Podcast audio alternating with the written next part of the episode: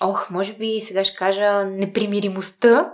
Затова всъщност на мен много ми харесва името на, на твоя под, подкаст Непримиримите. Непримиримостта е може би това, което леко ми а, пречи, така да кажем.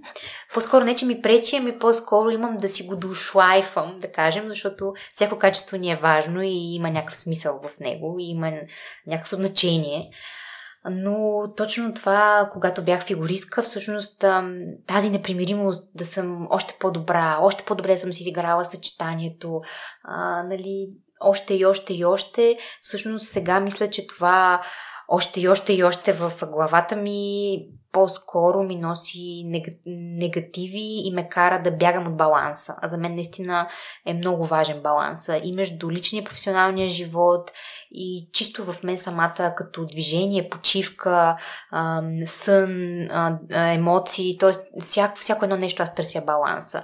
И това може би ми беше най-трудно и това беше моят най-трудно извървян път от непримиримостта към този вътрешен баланс и мир. И наистина е трудно. И мисля, че до ден днешен така все още не съм го ушлайфала до степента, до която искам.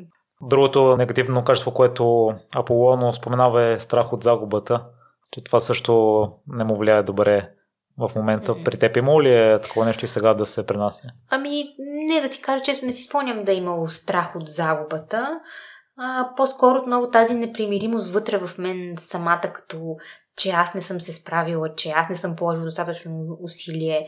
А, винаги съм търсила, може би, вината в себе си, а повече и така отговорността в мен самата.